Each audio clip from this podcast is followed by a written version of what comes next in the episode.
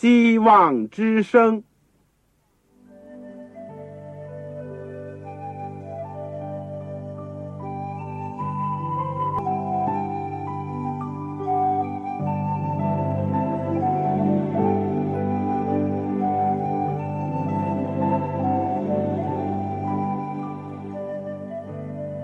各位听众朋友，各位弟兄姐妹，欢迎您收听信徒培训这个节目。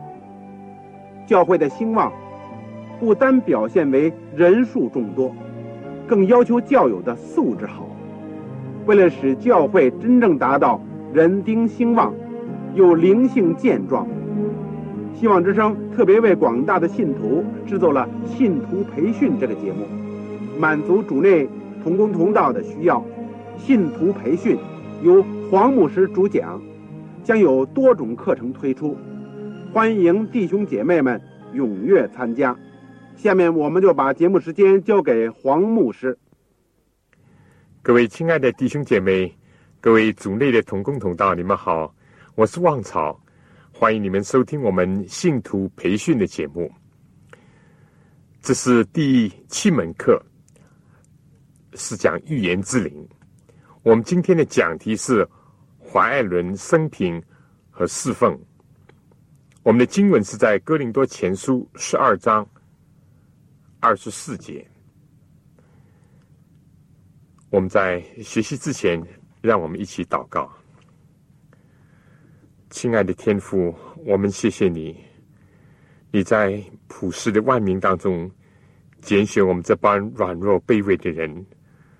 成为你的儿女，甚至成为你的工人，天父，我们实在是谢谢你，因为在我们身上，我们可以说是两手空空，无代价。我们唯有靠来主的十字架，我们也没有一样可以夸口的，唯有夸主耶稣基督。求主在这样的时候。记住，今天你把你的恩典显现在你使女身上，以致鼓励我们、帮助我们，让我们知道你的深厚的大爱，以及你丰盛的荣耀，以及无穷的能力。天父帮助我们、恩待我们，祝福我们在收音机旁边所有的听众朋友和我们的弟兄姐妹。他们如果身体心智软弱的，愿意接着今天这样的一个见证，以及怀姐妹的一生的经验和历史，能够给我们鼓励。天父，谢谢你垂听我们的祷告，奉主圣名，阿门。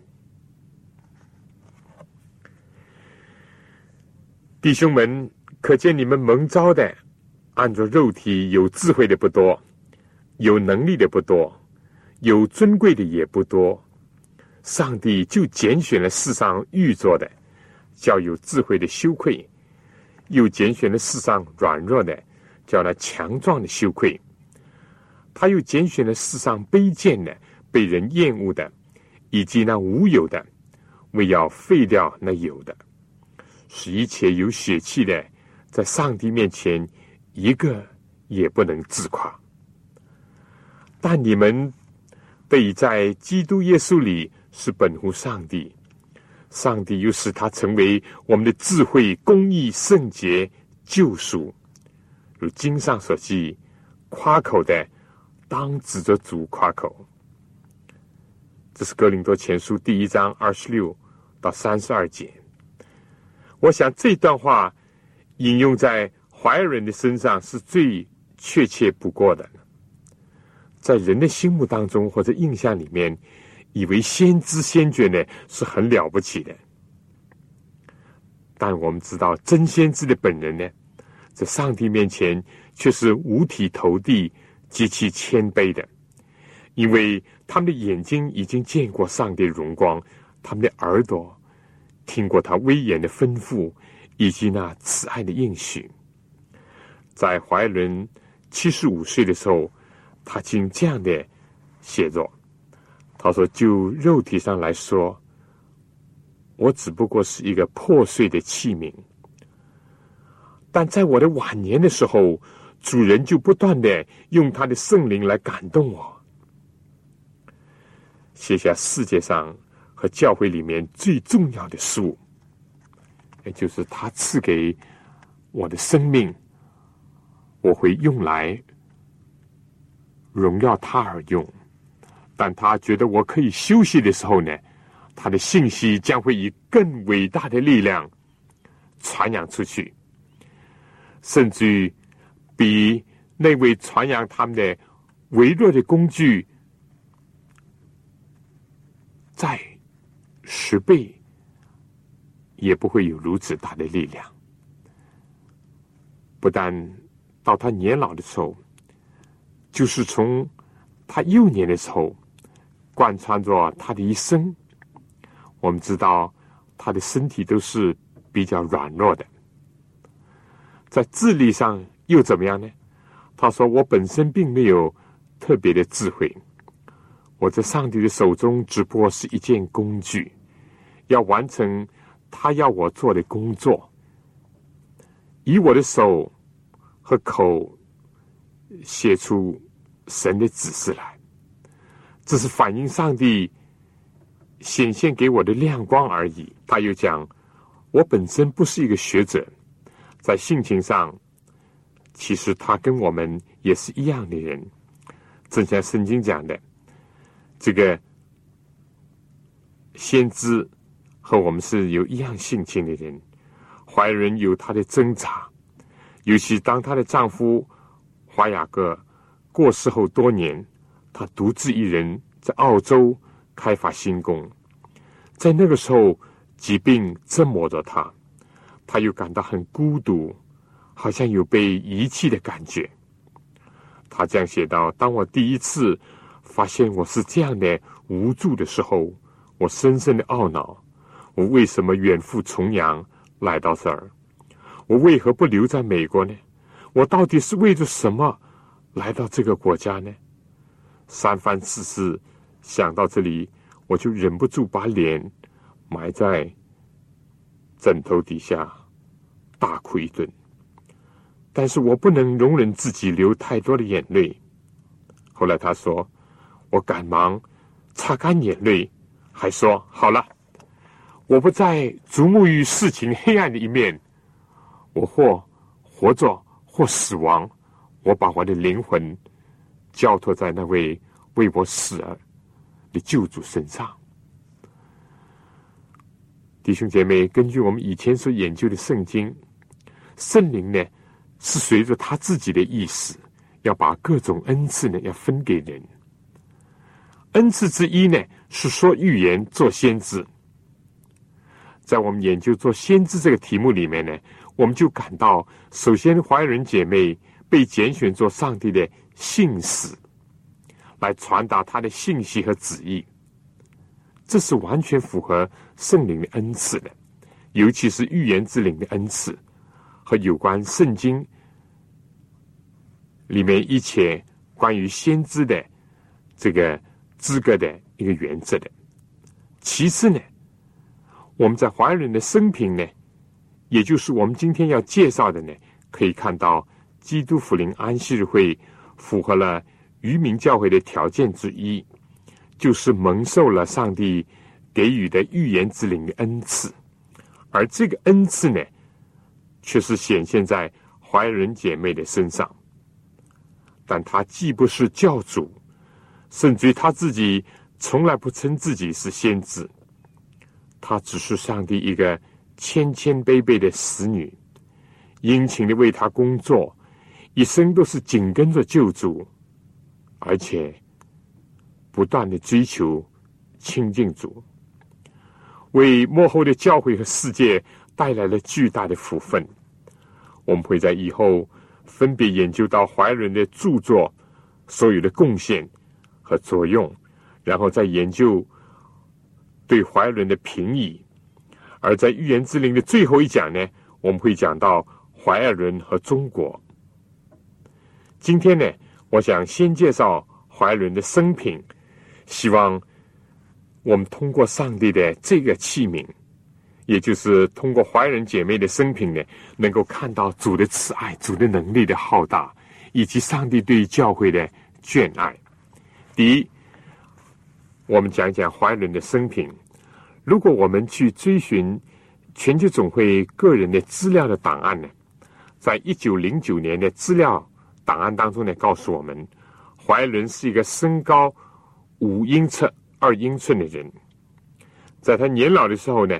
体重是一百四十磅，皮肤呢是带点棕色的，眼睛呢略带灰色，头发呢已经是斑白了。这是一个很普通的老年妇女的形象，但是有上帝的宝贝放在瓦器里面，就显出莫大的能力是出于上帝，而不是出于人，因为上帝通过这一位。微弱的使女传出了这么重要的信息，激励了多少人，引导了无数的男女悔改，而且建立了基督福临安息日会的许多的重大的工作。特别是他的著作，简直难以想象。尤其当我们从头来看一看，从他出生一直到他年老的简单的经历。我们就一定会惊讶于上帝的恩典，也会相信耶华的眼目遍察全地，要显大能，帮助向他心存诚实的人，而且会更加的领悟到保罗所讲的，上帝的恩典是够我们用的，因为他的能力是在人的软弱上显得完全。艾伦是他的名字。他自己的附加的姓呢是哈门，艾伦 ·God 哈门。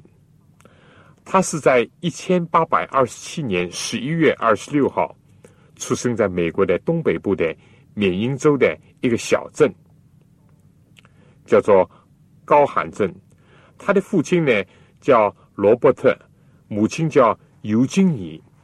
他父母很早就加入了卫理公会，而且是。很热心、很虔诚的教友，他们也曾经在教会当中呢担任重要的职务。几十年来都致力于劝化罪人，并且从事见识上帝的圣功。他们一共有八个儿女，而最小的两个呢是双胞胎，两姐妹，其中的一个呢就是艾伦。当他父母从哥罕镇搬到了波特兰市。在那里呢，也就是在艾伦九岁的时候呢，发生了一件影响他终身的事情。当艾伦和他的姐妹以及另外一个同学走在路上的时候呢，有个年龄比他大一点的女孩子，为了一点点小事情生气，扔了一块石头，结果不巧呢，打在艾伦的鼻子上，艾伦就失去了知觉，昏倒在地。当他醒过来的时候，居然发现自己在一个商店里面，别人呢要用马车把他送回家。艾伦认为不用了，自己可以走回去，但谁知道呢？走了几步又昏倒在地上。于是呢，有人把他抬回到家里。当时他昏迷，迷迷糊糊的睡了三个星期之久，没有人相信他会的复原的，只有他的母亲还怀着这个希望。也只有在他的母亲觉得他还会活下去。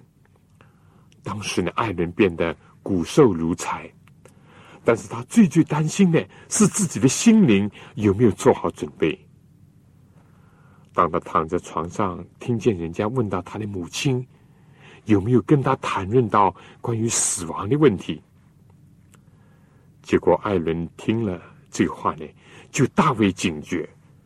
他渴望做一个基督徒，恳切的祈求上帝饶恕他的罪，结果他的内心得到了平安，在那幼小的心灵当中，从此就觉得他爱每一个人，同时呢，也盼望每一个人的罪都得到赦免，像他那样爱耶稣。他的体力呢，虽然是慢慢的恢复了，但是他的健康状况呢，还是这么的差。使得他不能再顺利的学习，所以从九岁以后呢，他也就，也就是说，在他读了小学三年级以后呢，他再也没有进过正规的学校读书了。当时他写字的时候，他的手发抖，这个虚汗直冒，咳嗽又很厉害。这是他少年时期一个不幸的经历，而且在这个幼小的心灵里面呢，因着这样的一种破相，所以很多人呢就不愿意跟他在一起玩耍。再加上呢，他又不能在学校里面学习，所以他就常常有忧伤和挂念。金色的童年对艾伦来说似乎是暗淡无光，但如果比一般的童年呢？他却更早的想到一个严肃的问题，就是死亡的问题，以及如何面对死亡。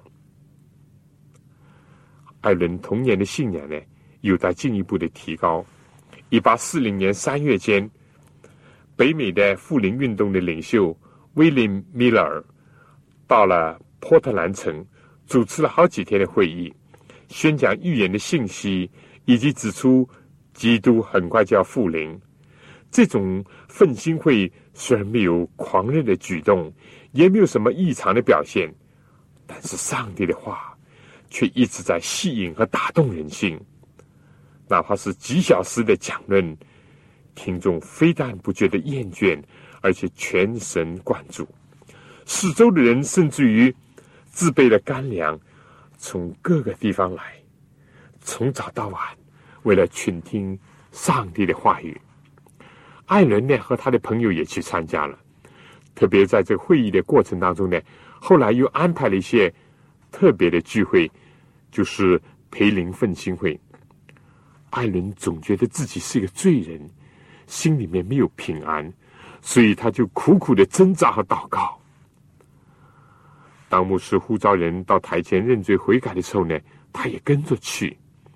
而且他心里面渴望着从上头来的一种自由，但当时忧伤的情绪压倒了这个少女的心，同时呢，又有人觉察到她内心的光景。但就在那年的夏天，在一次卫理公会的帐篷聚会里面，他对基督的恩典有了新的认识，在他恳切祷告。把自己交托给主的时候呢，他觉得自己的重担忽然就离去了，他的心也就轻松了，以前的惊恐和惧怕呢都离开了。他说：“我永远不能忘记耶稣是如何向我这个既不值得他注意的人表示连续，以及向我显示他宝贵的确证。”他说：“当我跪。”在这个祈祷的人群中间的时候呢，在那短短的时间里面，对于基督的圣德所有的认识，已经远远的超过我以往所有的一切。艾伦解决了罪的问题、重生的问题，以及他和基督之间个人的关系的问题。从此，在他的心灵当中呢，就展现了一个崭新的世界，一切都变得这么的光明美丽。因为那公益的日头，它的光线已经射透了他内心的乌云，已经驱散了其中的幽暗。他说：“从此呢，我对人生有了不同的看法。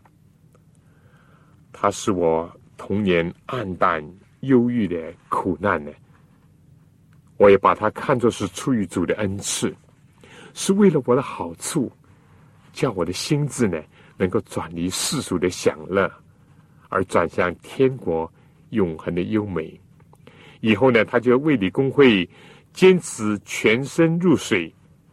他和其他的十二个人一起灵洗，从此呢，他就具有了新生的样式。我们知道，人生的经验呢，往往不是直线上升，而是螺旋形的上升的。艾伦呢，也经历了这些。一度呢，他想到女子神学院去读书，但是因为健康的关系呢，没有成功，他也就作罢了。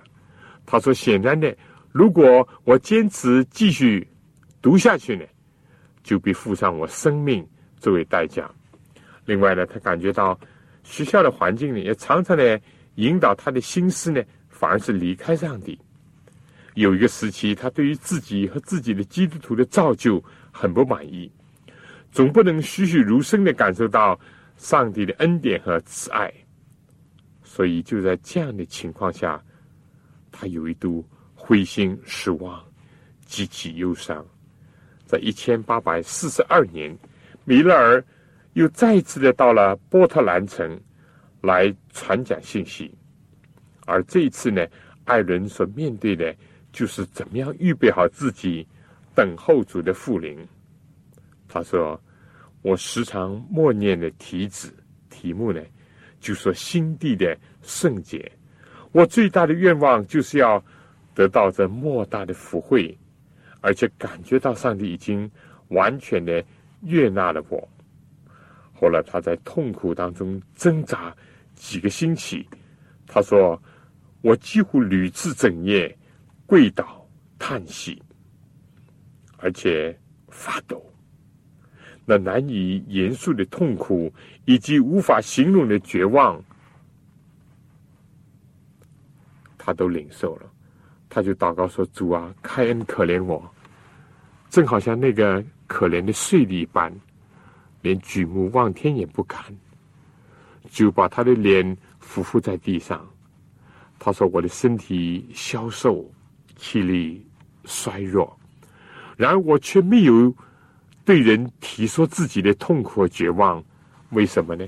这是因为艾伦的心中有一个负担，就是要他在见证聚会当中，接着他的祷告，能够帮助别人。他因为觉得没有顺从上帝的旨意，所以在公众祷告的时候呢，他就被悲观和绝望所压倒。当他在这样的时候，他梦见了圣殿和羔羊，最后呢，又梦见了耶稣。耶稣用温和的声音振奋了他，对他说：“不要怕。”这又使得他呢有了希望。后来，艾伦把自己的忧愁烦恼告诉了他的母亲，他的母亲很同情他，鼓励他。而且劝他去请教一位叫 Stephen 的牧师。这位牧师呢，听了艾伦的经历，非常的感动，双眼含泪的对他说：“艾伦，你现在不过是一个小孩子，一个在你这样幼年的时期有这样的经验，真是少有的。耶稣一定是在预备你，为他做一番。”特别的工作，这位牧师呢，也替他解释了很多的问题。艾伦童年的不幸，到有一天呢，就会看到上帝神圣之爱的奥秘。最后呢，这个牧师就说：“艾伦，你只管放心，你可以回家去，全心信靠耶稣，因为耶稣对一切全心信靠他的人。”绝不会扣住了他的大爱，所以就为他恳切的祷告。这位牧师呢，这个和他谈话呢，短短的几分钟，使得他对上帝的大爱和仁慈有了很大的认识，比他以往所有的讲道和劝勉当中所领受的还多。这次呢，艾伦面对的是要不要、敢不敢。愿意不愿意公开的为主做见证的问题。从这以后呢，他非但在公众面前祷告，而且是为主做见证。上帝灵呢，大有能力的降在他身上。他对天赋上帝有新的认识。从一千八百四十二年开始呢，也就是在他十五岁的时候，就开始在缅因州为他的青年朋友们工作，引导他们归主。论到。那个时期的经历，他说：“我现在的平安和快乐，因为先前的忧虑和愁苦成了显著的对比，甚至令我感觉到，好像自己是从地狱里面被拯救出来，而送到了天国一样。我甚至于为那些不幸的折磨我一生的一些遭遇，也能够赞美上帝。因为这件事情呢，竟成为我专注于永生的一个媒介。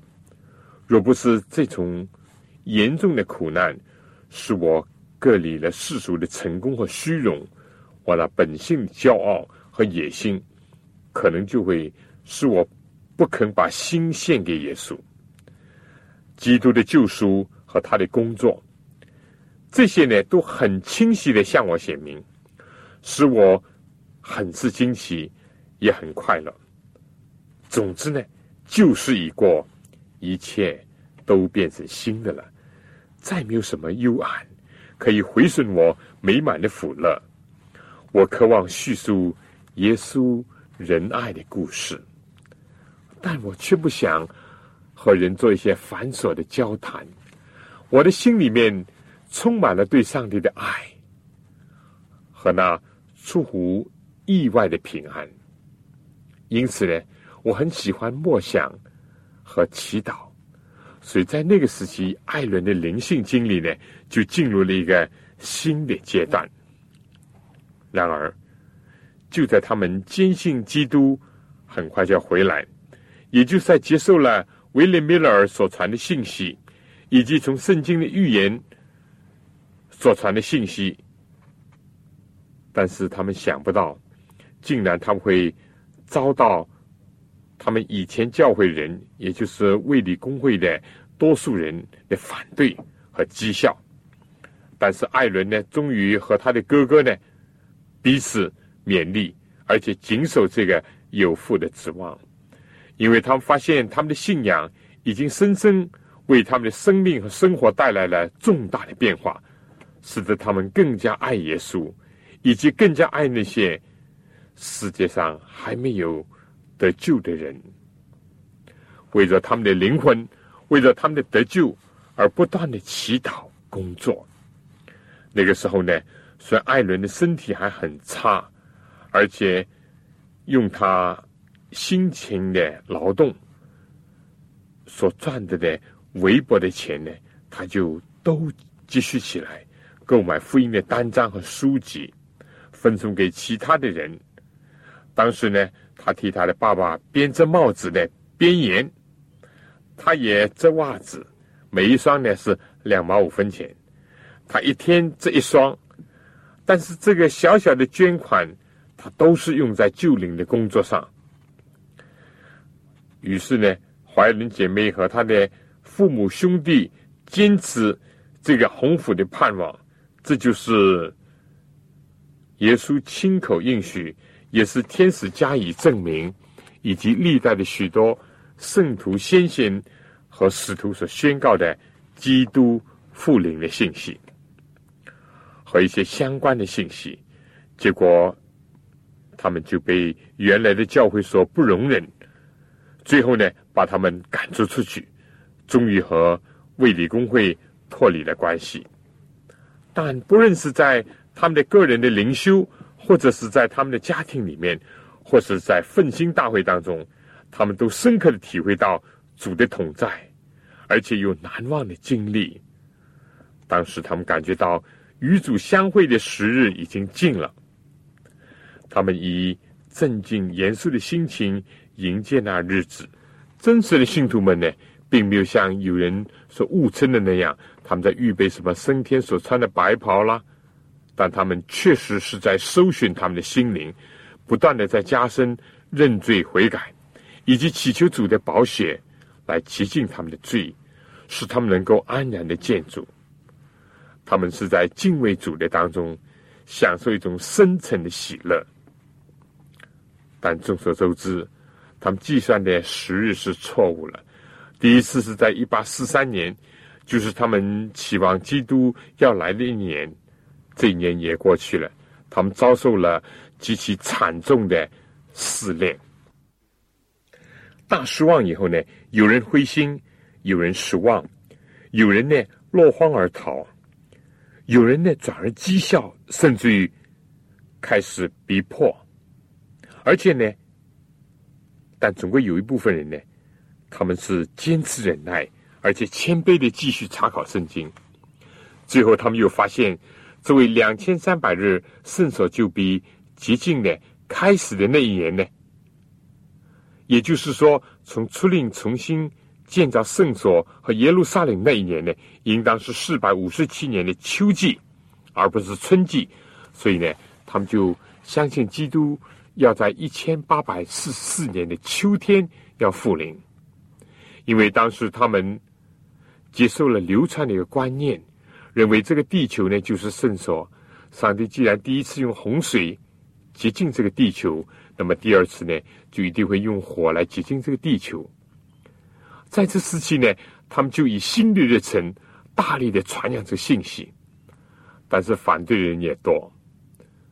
只是有一般富灵的信徒，由于他们自己灵性的复兴，由于他们生活的改变，由于他们和主亲密的关系。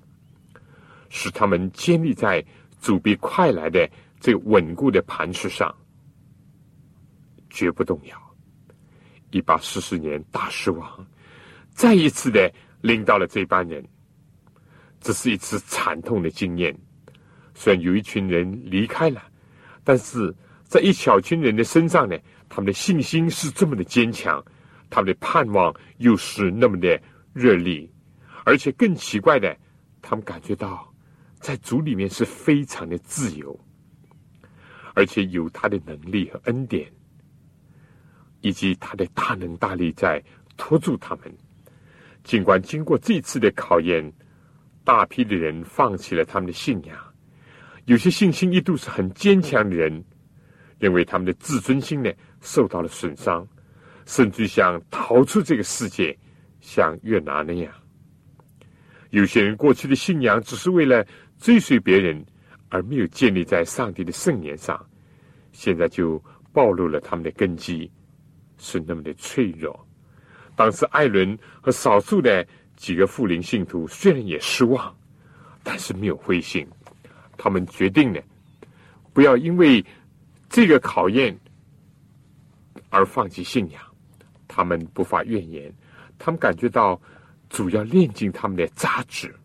他们决心忍受上帝认为他们必须要有的锻炼，而且呢，他们耐心的盼望等候救主来救赎那一切受磨练的忠心的子民。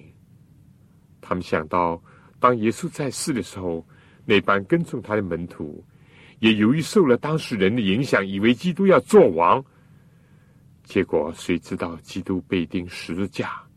他们遭到了极大的失望，但是就在这个痛苦的磨练当中，使得他们更加的认识到自己，也更加认识了上帝，使他们更加的感觉到需要主，而那位被钉而复活的主呢，确实也向他们显现，一而再的给了他们鼓舞和应许，点燃了他们信仰上的新的希望的火花。这班富林信徒也在这个时候进入了这样一种经验。过不久呢，他们就蒙圣灵的引导，明白了关于圣所的一个真理：由圣所到至圣所，由至圣所就看出了当时上帝的律法呢还在被人忘怀、被人践踏。意思就是说呢，当时安息日的真理呢。还没有被恢复，所以他们以后就更加明白了启示录书第十四章的三天时的信息。就这样一步又一步，在上帝带领下，就组成了今天的基督复临安息日会，也包含了今天我们所有的末世的那些主要的真理。而且就在一千八百四十四年的十二月。艾伦姐妹呢，蒙受了预言之灵的恩赐，见到了她一生当中大约两千个意象当中的第一个意象。这次是他和四位姐妹在一起，在这个家庭聚会，而且正祷告的时候，上帝的能力呢临到了他，是他前所未有的一个经历。也就是看到了上帝的渔民在基督的率领下行走天路，直到圣城的经历。天国的荣美展现在他面前。后来呢，艾伦姐妹向波特兰的信徒叙述这个意象，他们都确信这是出于上帝。他们相信，在十月的大失望以后呢，上帝拣选了这样的方式来安慰、兼顾他的子民，而且有主的灵一同为这个做见证。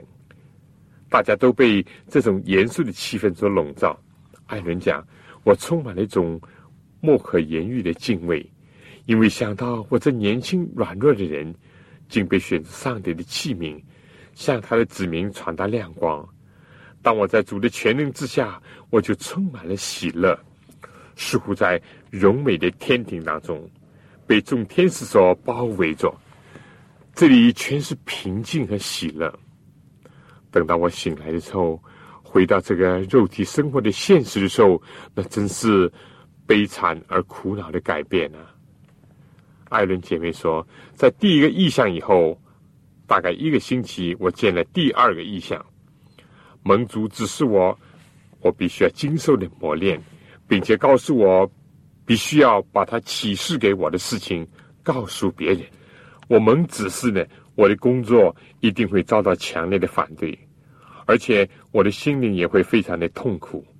但上帝的恩典是够我用的，一定能够在我受折磨的或者是痛苦日子呢，他来扶持我。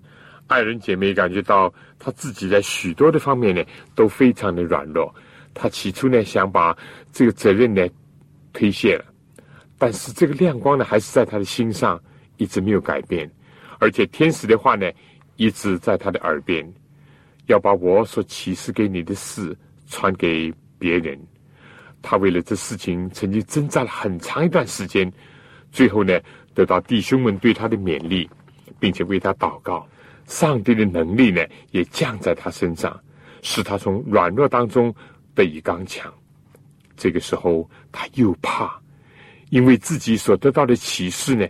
就会自高自大，结果类似保罗的经历呢，啊，也就出现了。天使对他说：“你的祈祷已经蒙应允，而且也必定这个蒙应允。如果你所惧怕的是这种罪恶会威胁你，上帝必定要伸手救你。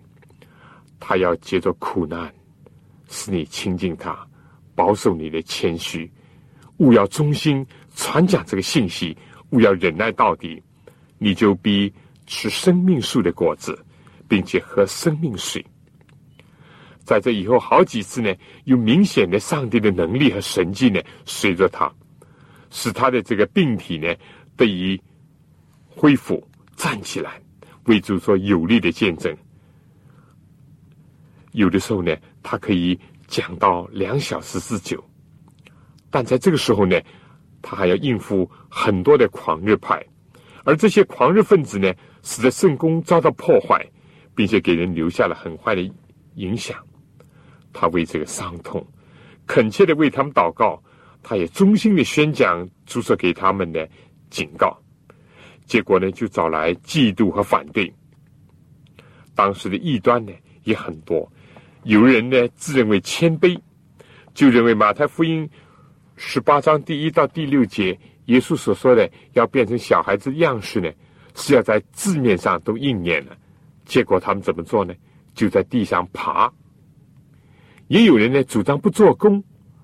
艾伦姐妹就说：“我直率的向他们说明，这是不必要的。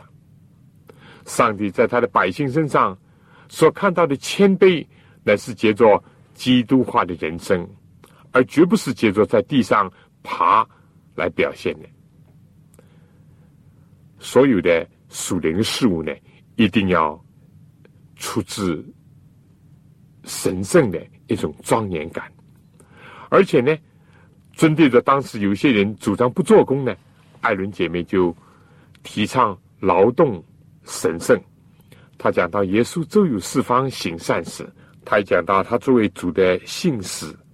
传达主的信息的时候呢，遭到了反对。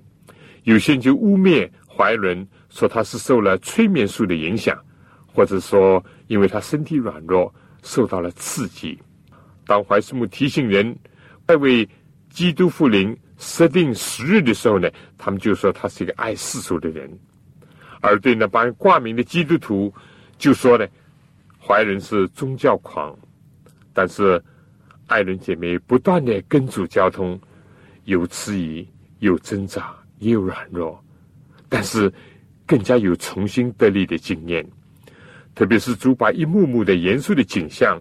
以及他的责任托付给他的时候，他就心怀谦虚的顺服，说：“我愿意做主所吩咐我做的一切，为了得蒙他的悦纳，而不至于看到他那个可怕的怒容。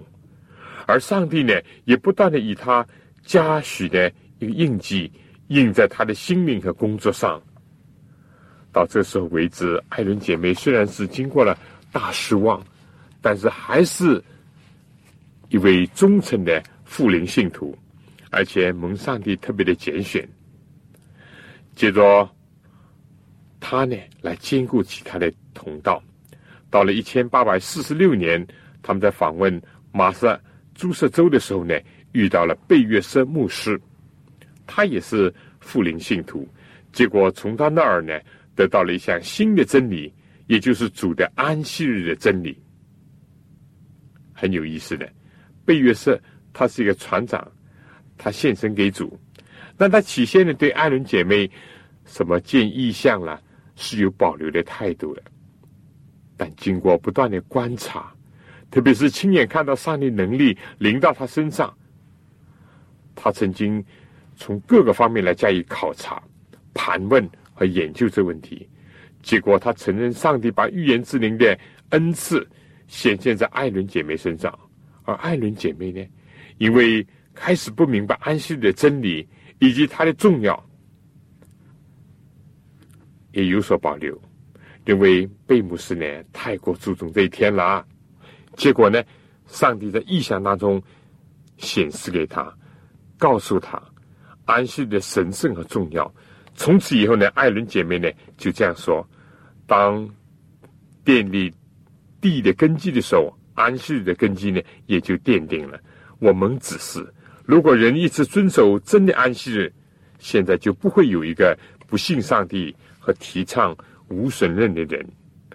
安息日遵守，原来可以保守这世界，不至于崇拜偶像。这在爱伦姐妹的属灵的历程上呢，是一个重要的转折。从此呢。他就成为一个既相信基督复临，又相信安息日一个本会的信徒了。当然，安息日亮光最早还是从敬礼安息日会来的。至于说到在艾伦姐妹生命当中的另一个重要的事件呢，就是在一八四六年八月三十号，他和华雅各牧师，也就是复林运动当中的一位领袖，以及。忠诚有力的一位工人相结合了。他说：“我俩在圣宫上心心相印，时常一同旅行，为救灵而效劳。不是单单的所谓在谈情说爱，而在圣宫上心心相印。他们两个人都有一颗爱主、侍奉主的心，以及呢为了救人而赤诚努力的一种心智。在这样的一种心智。”就把他们结合在一起。他们在婚后，怀仁姐妹得了一场重病，几乎要死，但是盟主的神奇的医治。当有位弟兄按手在他身上的时候，就有上帝能力领导他，他的病呢也就好了，心中充满了感恩和平安。虽然有一度他自己和邻舍呢，都以为他会死了。他认识到主的美意，那在试炼我们的信心，而且在这样的场合呢，他说：“我心里的话乃是，唯有上帝是我们的帮助，我们唯有依靠他和等候他的救恩，才能得到平安。”怀仁和怀雅各牧师呢，他们一共有四个孩子，但是其中两个呢，很早就过世了，一个甚至是夭折的。这对一个母亲讲来，无疑是一种非常痛苦的事情。而尤其是令到他们痛苦的是，他们的长子 Henry 在十六岁的时候染上了肺炎，结果没有医好而死去了，只剩下 Edson 和 William 长大成人。Edson 虽然经过一段崎岖的曲折的人生经历，但最后还是现身在美国的黑人地区工作。而怀威廉呢，更加成了怀斯姆晚年的最好的助手。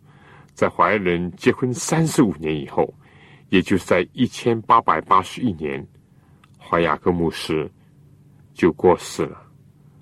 在他过世以后几个星期，怀仁在落基山脉的这个静僻的一个。小屋子里面进修的时候，他写信给他的小儿子威廉的时候说：“我越来越惦念你的父亲，尤其是在三年之前，我特别感觉到需要他的同在。这三年之中，有丈夫在一起和没有他的陪伴，是两件截然不同的事情。”我相信我与我丈夫的关系是如此的亲密，令我觉得没有他的同在，我实在不能做什么重要的事情。但毕竟，怀仁又重新的从痛苦当中振作起来，站立起来。虽然在他们的婚后的生活当中，时常和贫困的生活做斗争，有的时候怀牧师为了要支持圣公。维持生活，就搬石头，就去砍柴，或者是割草。有的时候精疲力尽，只换得少少的一点钱，但是主要都是用在圣功上面。一度怀仁也陷入到情绪很低落的当中，特别是当他看到华雅各牧师在风雨之中走了三里路。回来的时候，背了一小袋的粮食，而一进家门的时候呢，他就精疲力竭。坏人一度想到：难道上帝丢弃了我们吗？竟落到这个地步，他抑制不住放声痛哭，甚至昏过去。大家都为他祷告，他就懊悔自己被心里的情绪所胜。他说：“我们极愿跟随基督，并且效法他，但是我们有的时候竟会在试炼之下昏厥，离他很远。苦难和考验使我们亲近耶稣，窑里的火足以炼尽渣者。这是我蒙主指示，知道主过去锻炼我们，使我们有益，要预备我们去为。”别人效力，他好像鹰搅动这个巢窝，免得我们安逸下来。我们的工作乃是为救灵而劳碌。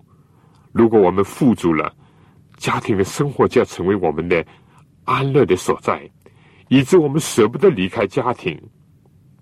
苦难被允许临到我们，乃是为准备我们应付我们旅行的时候所必须遭遇到的事情。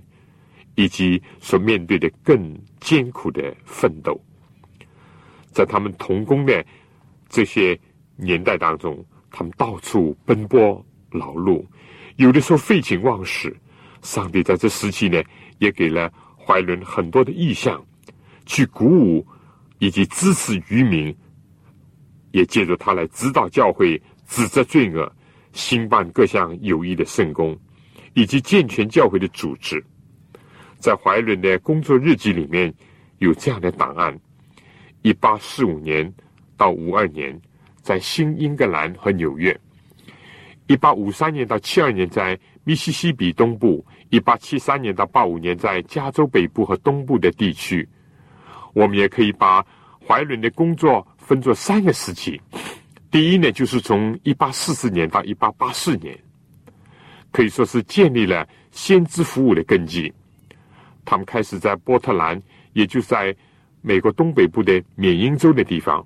十七岁的时候，也就是他得见第一次的意象，一直到在 Oregon 州的这个 Portland 帐篷大会的时候，他在众人面前见完了最后一次的公众的意象。这是第一阶段。第二阶段呢，从一八八五年到一九零零年，这是怀仁个人对世界的一个传道服务。这个时候呢，华雅各牧师已经过世了。在这个头两年呢，怀斯姆在欧洲，然后中间呢，他就回到美国参加重要的1888年的全球总会的会议，而最后的九年呢，是在澳洲和新西兰度过的。所以第二个阶段可以说是在海外的服务和布道，而第三个阶段呢，是从1900年一直到1915年，他离开世界的时候，可以说是一个辉煌的时期。从人看来，他已经是晚年，接近年老力衰。但这时候呢，上帝用着他，完成了许多的著作，而且再一次的确定，上帝是一直支援着他先知的工作的。而且对于教会你一般的发展呢，他也是很主动的参与和指导。就在这阶段里面，他时常呢得蒙上天的。指示虽然不是公开的意向，关于他的著作的方面呢，我们下一次会讲到的。关于他的特殊的贡献呢，我们会在再下一次提述到。总之呢，怀仁姐妹是上帝手中的一个器皿，他蒙拣选成为他的一个使者，在这末世的时候，为着他的百姓，为着他地上的教会，奉献他的一生。他虽然自己从来没有称呼自己是先知，在正言卷一原文三十六面，他说：“被人称为女先知，我从来不敢担当。但我的工作范围呢，不只是一个先知的工作所包括的。我把自己当作是一个信使，是上帝所差派向他的子民传达他的信息。这位只有上过三年小学，十七岁就得见异象。”蒙召为主工作，像一般的常人一样，他也结婚，也生养孩子，经历过教会当中种种的困扰，以及人生当中所有的各种的痛苦。然而，他又是一位足迹走遍美国和欧洲、澳洲许多地方的一位富人，曾经在讲台上做过无数次的演讲，已经写下了几千万字的著作。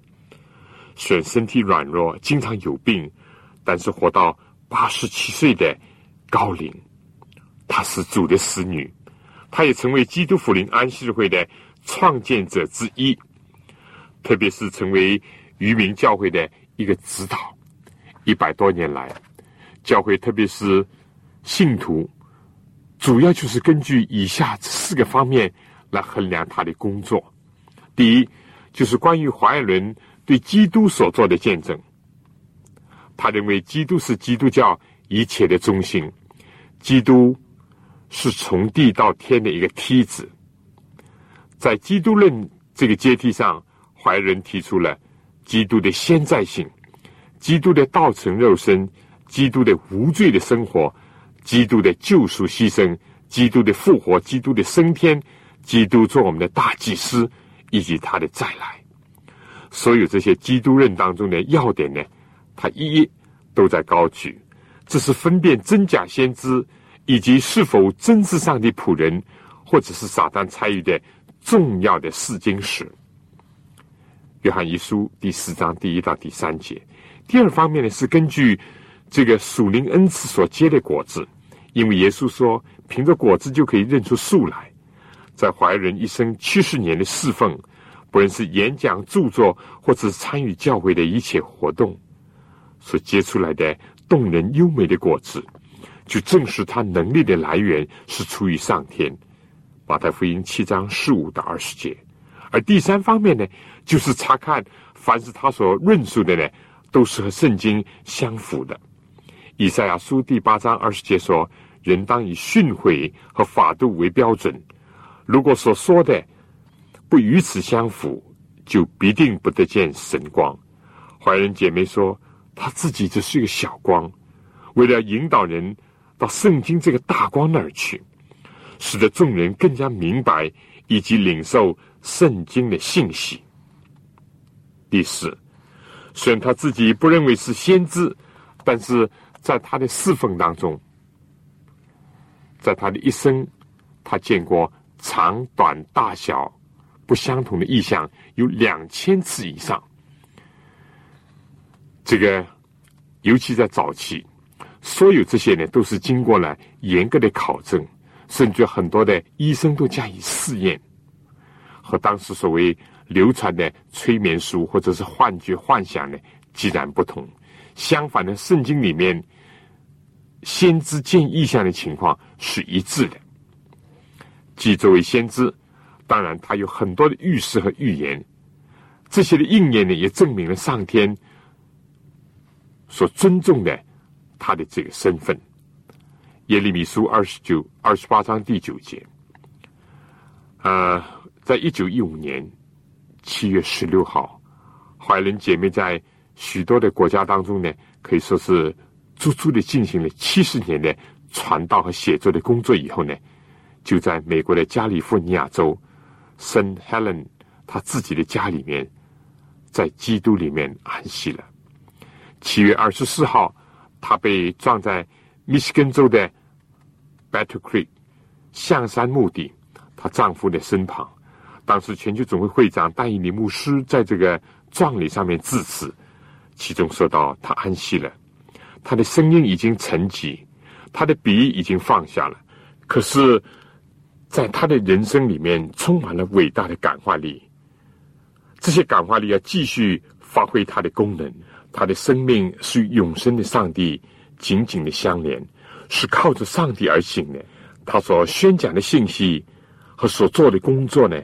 已经留下了一个永远不会朽坏和消失的一个纪念。愿我们不要消灭圣灵的感动，不要藐视先知的讲论，并且在这末世，在信仰上，在生活上呢，我们都因信上帝而得以立稳，因信上帝的先知而得以亨通。阿门。弟兄姐妹，今天。我就简单的介绍了一下怀仁的生平和侍奉，希望各位能够有更多的认识。下面呢有两个问题，希望大家思考或者讨论一下。第一，你对预言之灵的恩赐，在这个末世的教会当中呢，显现在怀仁姐妹身上有什么体会，还有什么问题？第二。怀仁姐妹的生平当中，你感触最深的是什么？